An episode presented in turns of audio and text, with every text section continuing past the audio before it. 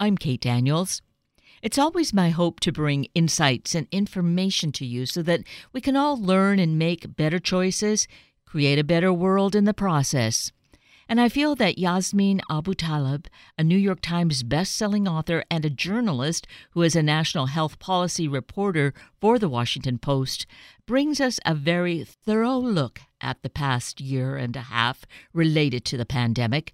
We meet her to talk about her new book, Nightmare Scenario. Yasmeen Abutaleb. Good morning, and thank you so greatly for being with us. I so greatly appreciate uh, who you are, what you've done, and taking time with us today. Thank you so much for having me. I'm looking forward to, to talking about it.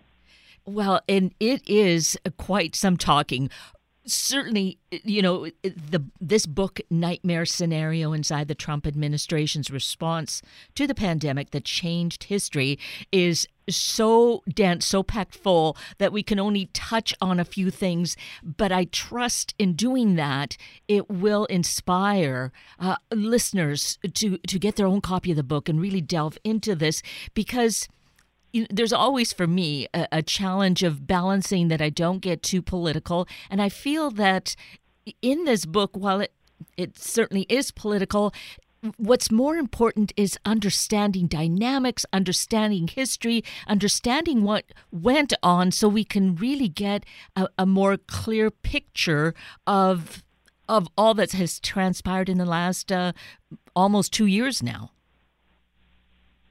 Absolutely. I think we're obviously not out of this pandemic, right? Not even close. And so it's still important to understand what's happening now, this administration's response.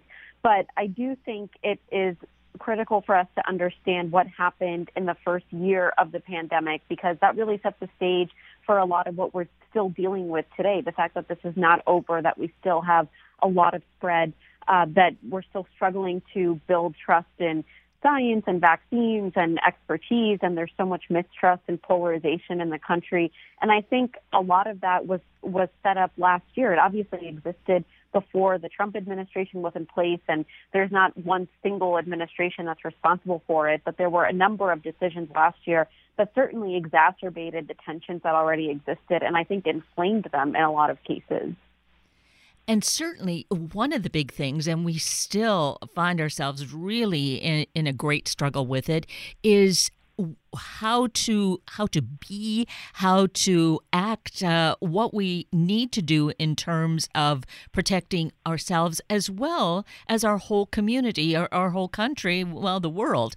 And i think here by looking at what happened it was like this ping pong uh, ball going on uh, be- between discussions on what to do, what not to do, the, the kind of commentary that went on. So there's been so much divisiveness. And yes, that's why to understand all that will help us moving forward to, I think, hopefully be u- more unified. Absolutely. I think it's important to understand what divisions perhaps could have been calmed last year? How could you have better united the country so that people felt like they were in this together as opposed to pitted against each other about what they should and should not do? I think one of the things Damian and I came away really appreciating and understanding is that in a crisis like this, the virus is so formidable. It's, it outsmarts everyone. It outsmarts the scientists, the White House, the, the various agencies, the doctors. We, we are constantly behind the virus. It is it is much smarter and much savvier than we are, and moves so much faster than we ever could. And so the focus needs to be entirely on fighting the virus, and people need to be united in that, taking certain safety measures to protect themselves and each other, um, willing to make certain decisions for the greater good so that the whole country can come out of this. And that's not really the message that came through last year nor was it the approach that the administration ended up taking about halfway through the year. It was there for, for a short bit of time, but it ultimately didn't last. And I think it really um, meant that people ended up pitted against each other. And it meant you almost had to choose who you believed and what you thought was the appropriate response to this virus. There wasn't a single voice or a single message about how we safely get out of this. And yes, we are still finding ourselves in that same place. But again, doing this kind of reading, research, understanding, I think or at least I hope, we can begin to get more clarity. One of the things, of course, being vaccines, no vaccines.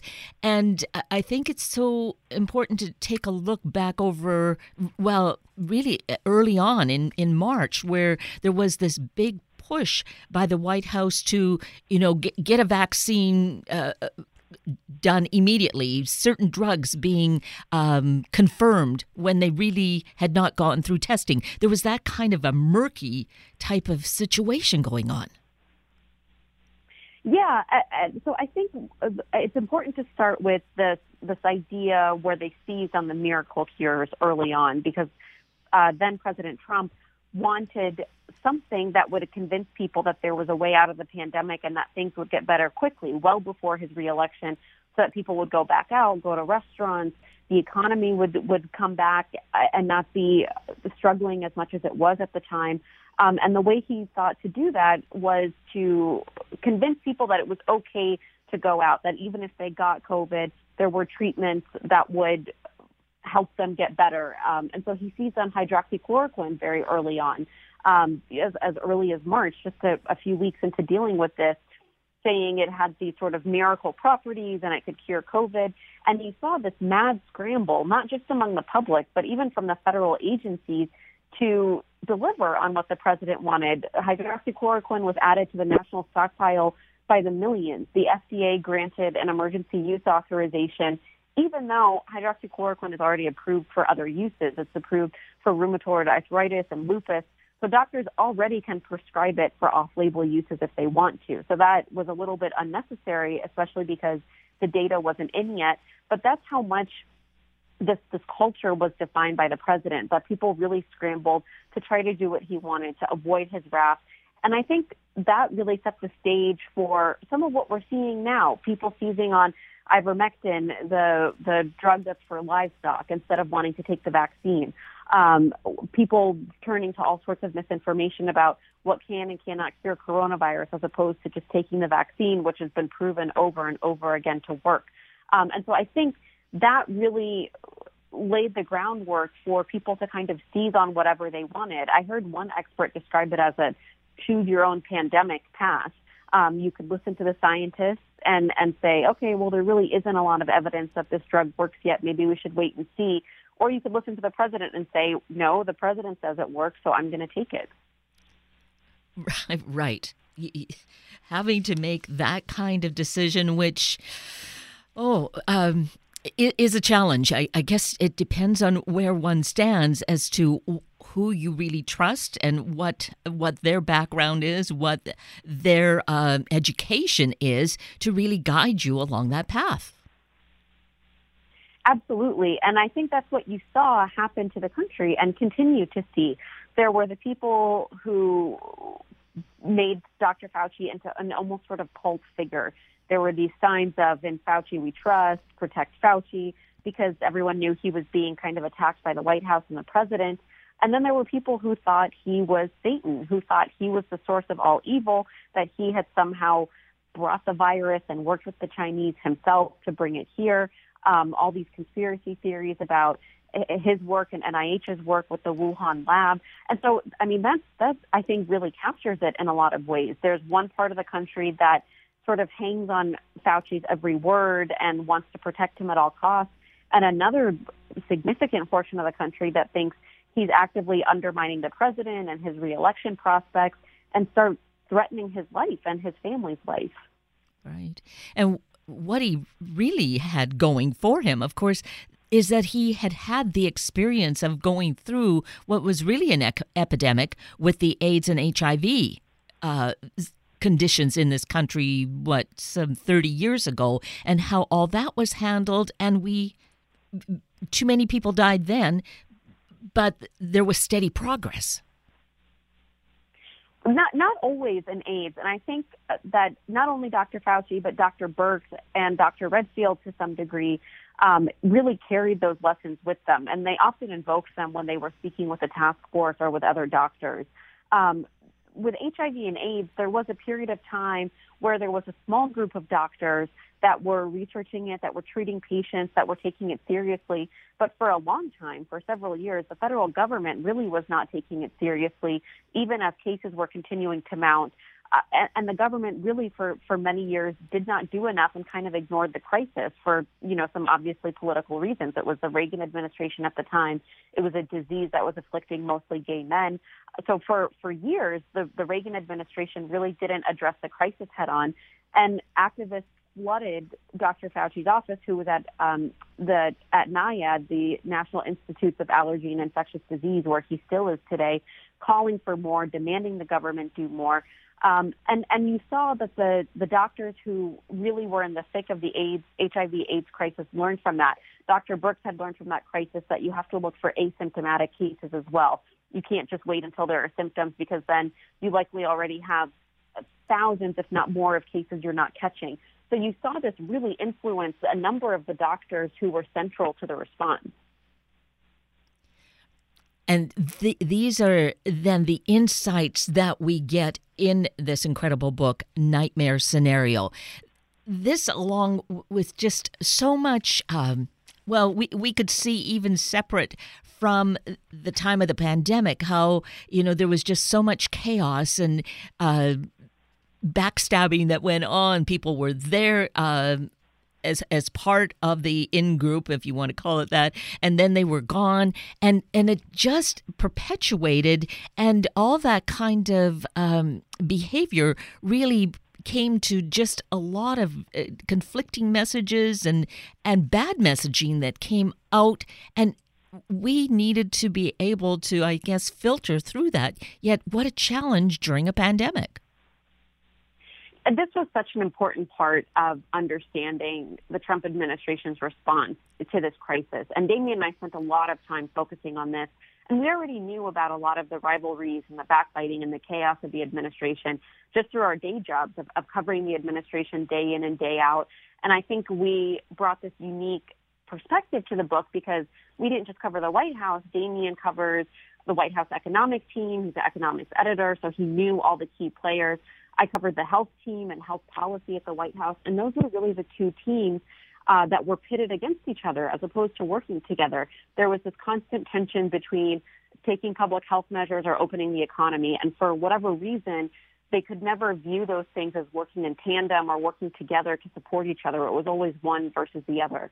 And that was really important because it led to a number of fiefdoms in the response that's already existed in the administration. We know the first three years of this administration, well before the crisis hit, was really marred by dysfunction and chaos. The president had had five or six chiefs of staff by the time the coronavirus came. He fired his acting chief of staff in the first weeks of the crisis and replaced him with another loyalist, Mark Meadows, as the acting chief of staff through the duration of his term.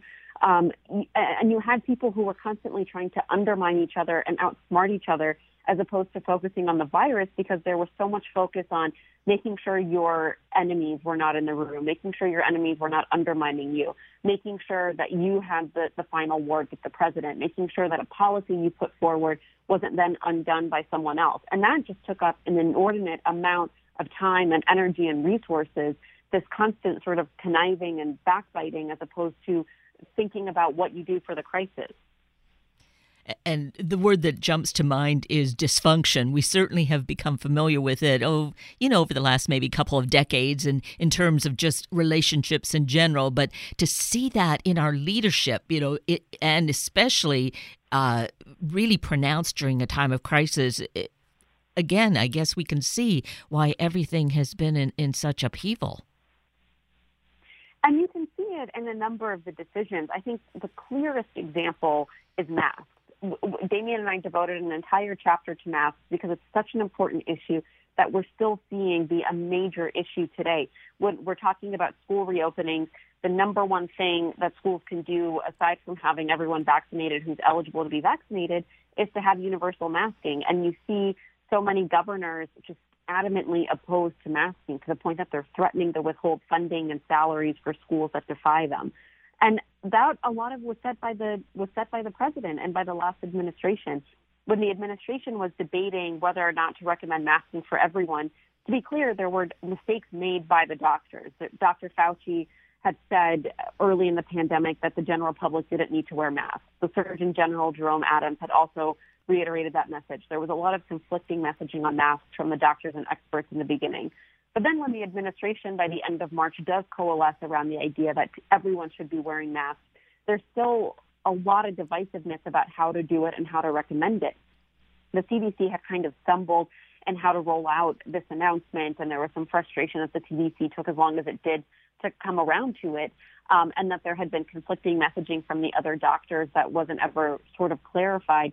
But when there were debates over masking, there was one health official who had put forward a plan to send a mask to every American household, to send a pack of masks so that every American would have a mask. It would come from the federal government. And this is something people would just do. It wouldn't be about political parties or Republican or Democrat. It was coming from the government. It's a simple step everyone can take to protect themselves, their loved ones, and their communities. And instead, when the president made this announcement, he said that they were recommending everyone wear a mask, but really it's voluntary, and he wasn't going to wear one because he just didn't think it would look right for him to be wearing a mask in the Oval Office. And then you saw his opposition to masks get stronger over the course of the year. Even when his his own advisors were telling him 80% of Republicans were fine with a mask mandate, especially if it meant reopening the economy, him and his acting chief of staff still opposed it, and the president would actively ask people to not wear masks in his presence. So that I think really laid the groundwork for what you're seeing with some of the governors now, because this is a party that's still so beholden to President Trump. And further to that, there was just a lot of shaming that went on that still carries on. You can hear just just in the public in terms of people who wear masks, who don't wear masks. Uh, so there's yes, that did early on set a, a really well tragic tone to this whole situation. It did. Um, and it's not to say that there wouldn't be still divisiveness over masks or that some people would have been opposed to it, even if the president had really embraced the recommendation with open arms.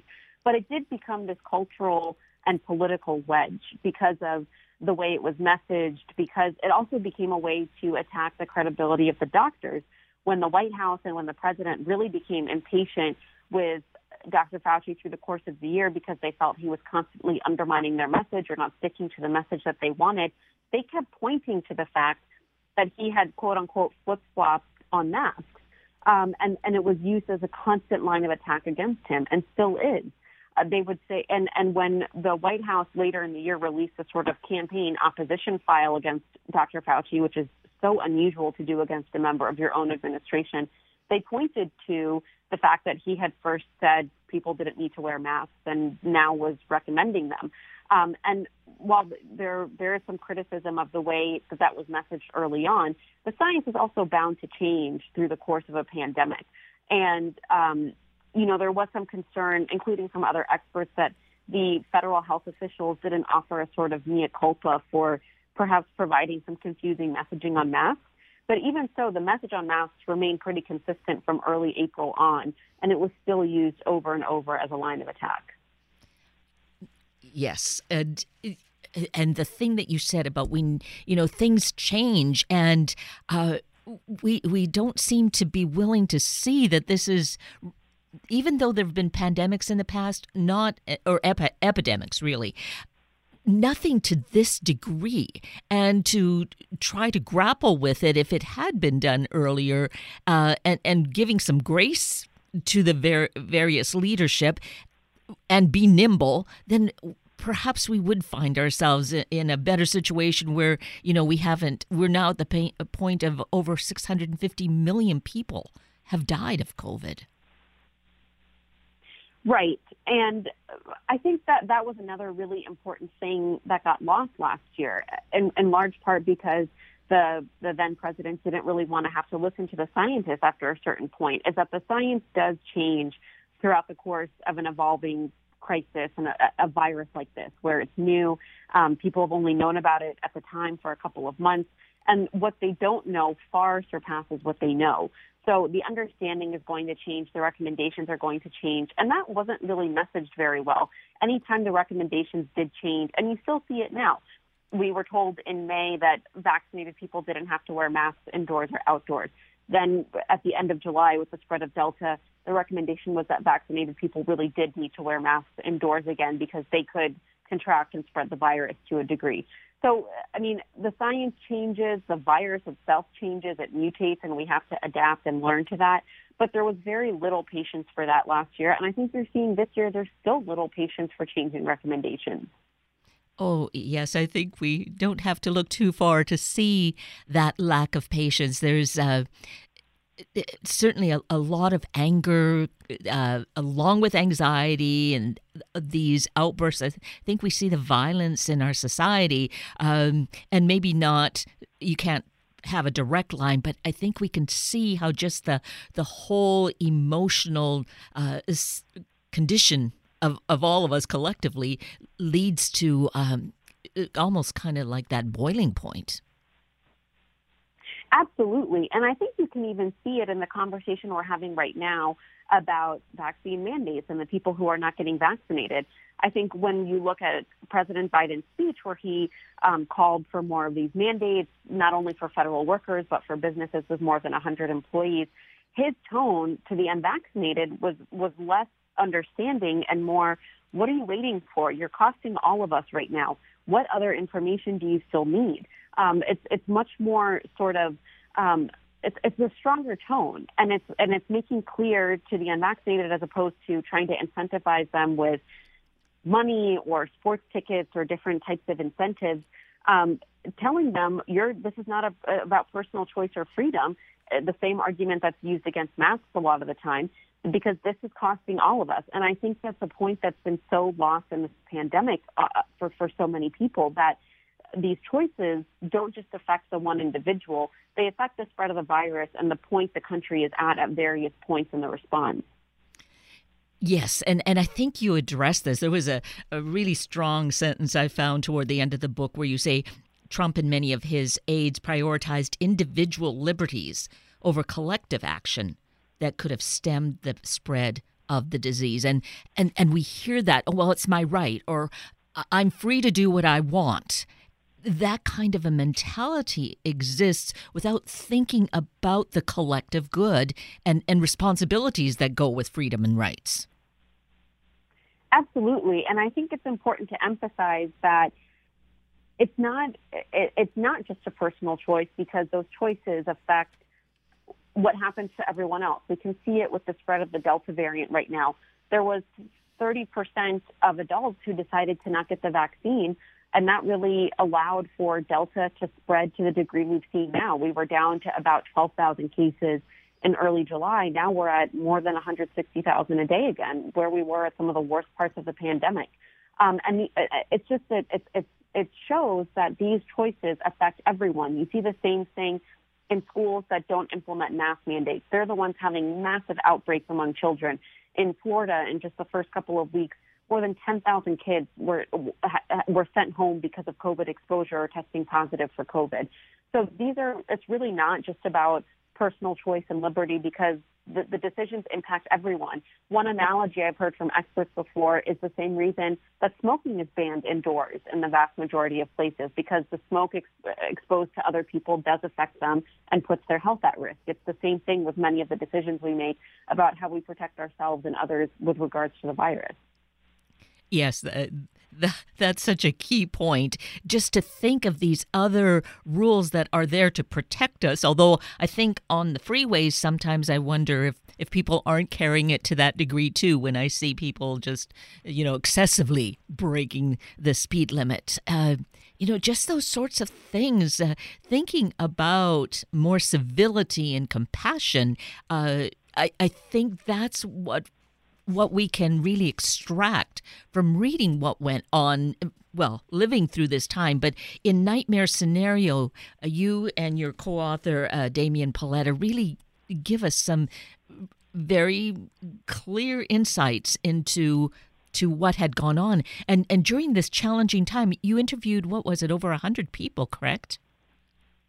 Uh, we interviewed more than 180 people oh. for this book. And I think the the most striking takeaway we took from all those interviews, which we write in our author's note, is that not a single person, nearly 200 people, not a single person defended the collective response. There were people who might have defended their own actions or the actions of an ally, but no one pointed to this as a model for the future. No one pointed to this as an example of how a health crisis should be handled. There was no one who wanted to defend how this response had gone. And the thing is, we had a little experience, a small experience of this, although for anyone who died, it was not. When Ebola was such an issue, what was that? I, what, 10 years or so ago that we had 2014. that? Oh, yeah. Okay. So when that happened, uh, it was able to be contained. Uh, I think without regard, it could have been so much worse if all those things hadn't been in place. And so there had been, what, a small model that could have been followed. Well, I think Ebola was a very different disease. And, and this was actually one of the particular challenges of COVID. Ebola would really never spread out of control in a developed country because the symptoms are so easily identifiable that you can very quickly isolate someone with symptoms and make sure that they don't spread it to others. So there were a handful of cases in the U.S., but it really never, people were, there was a lot of fear over Ebola, but the fear was actually quite outsized to what the threat was in a country like the United States. The, the challenge with COVID was that the symptoms are so similar to symptoms for lots of viruses we deal with all the time, to colds, to flu. So uh, people could have mild symptoms, and it was not easy to identify what was COVID versus another sort of more mild illness. And most vexing is that this virus can spread asymptomatically. That people can spread it before they begin showing any symptoms, or they can be infected and not have any symptoms at all the entire time, but unknowingly be spreading it to, to many, many people. And a respiratory virus is just incredibly difficult to stop because it spreads through the air and it spreads through such basic things like talking and breathing and just being in the same space as people. With Ebola, you have to really make physical contact for it to spread to someone else. I so appreciate your knowledge, your insight, and just your grasp of all of this because it's so easy to, uh, for someone like me, to kind of have this more generalized approach. So that. Uh, by comparing the two and really describing how COVID spreads, I, I hope that too will maybe uh, make an impact on on persons that uh, to realize that you know this is just uh, is so hard to grasp, which is all the more reason to get the vaccine, wear the mask, and just do all the protective measures uh, until such time as we really see that there is a greater uh, control over it. I think it's so, I, I'm so glad you said that because I think it's so important to emphasize that this is such a difficult virus to control. And the Trump administration obviously made a number of mistakes. This was not handled well, and I think there's widespread agreement of that. Obviously, Operation Warp Speed and the government uh, assistance and role in developing the vaccine in record time was a bright spot. But outside of that, this response, by the time the president left office, there were 400,000 deaths. It was it was a disaster.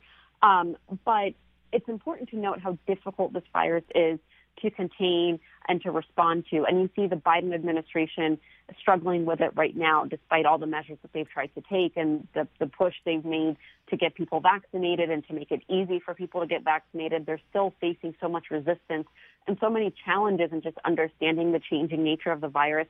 This was going to be difficult no matter who was president at the time. But I think there was an administration official um, who was who was central in the response who really summed it up. And that person said, this would have been difficult no matter who was in charge.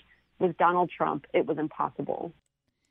Well, you, Yasmeen Abutaleb, have done just such a, a, grand job along with your co-author you really feel like this voice of reason and we owe it to ourselves to go to our favorite book source our local bookstore and pick up our own copy of nightmare scenario I am so grateful for the fact that you've written this book, Yasmeen, and uh, certainly that you've taken time to go more in depth with it with us this morning. So many, many thanks. Thank you so much for having me, um, and I hope I hope it's helpful for people to to understand where we are. Absolutely.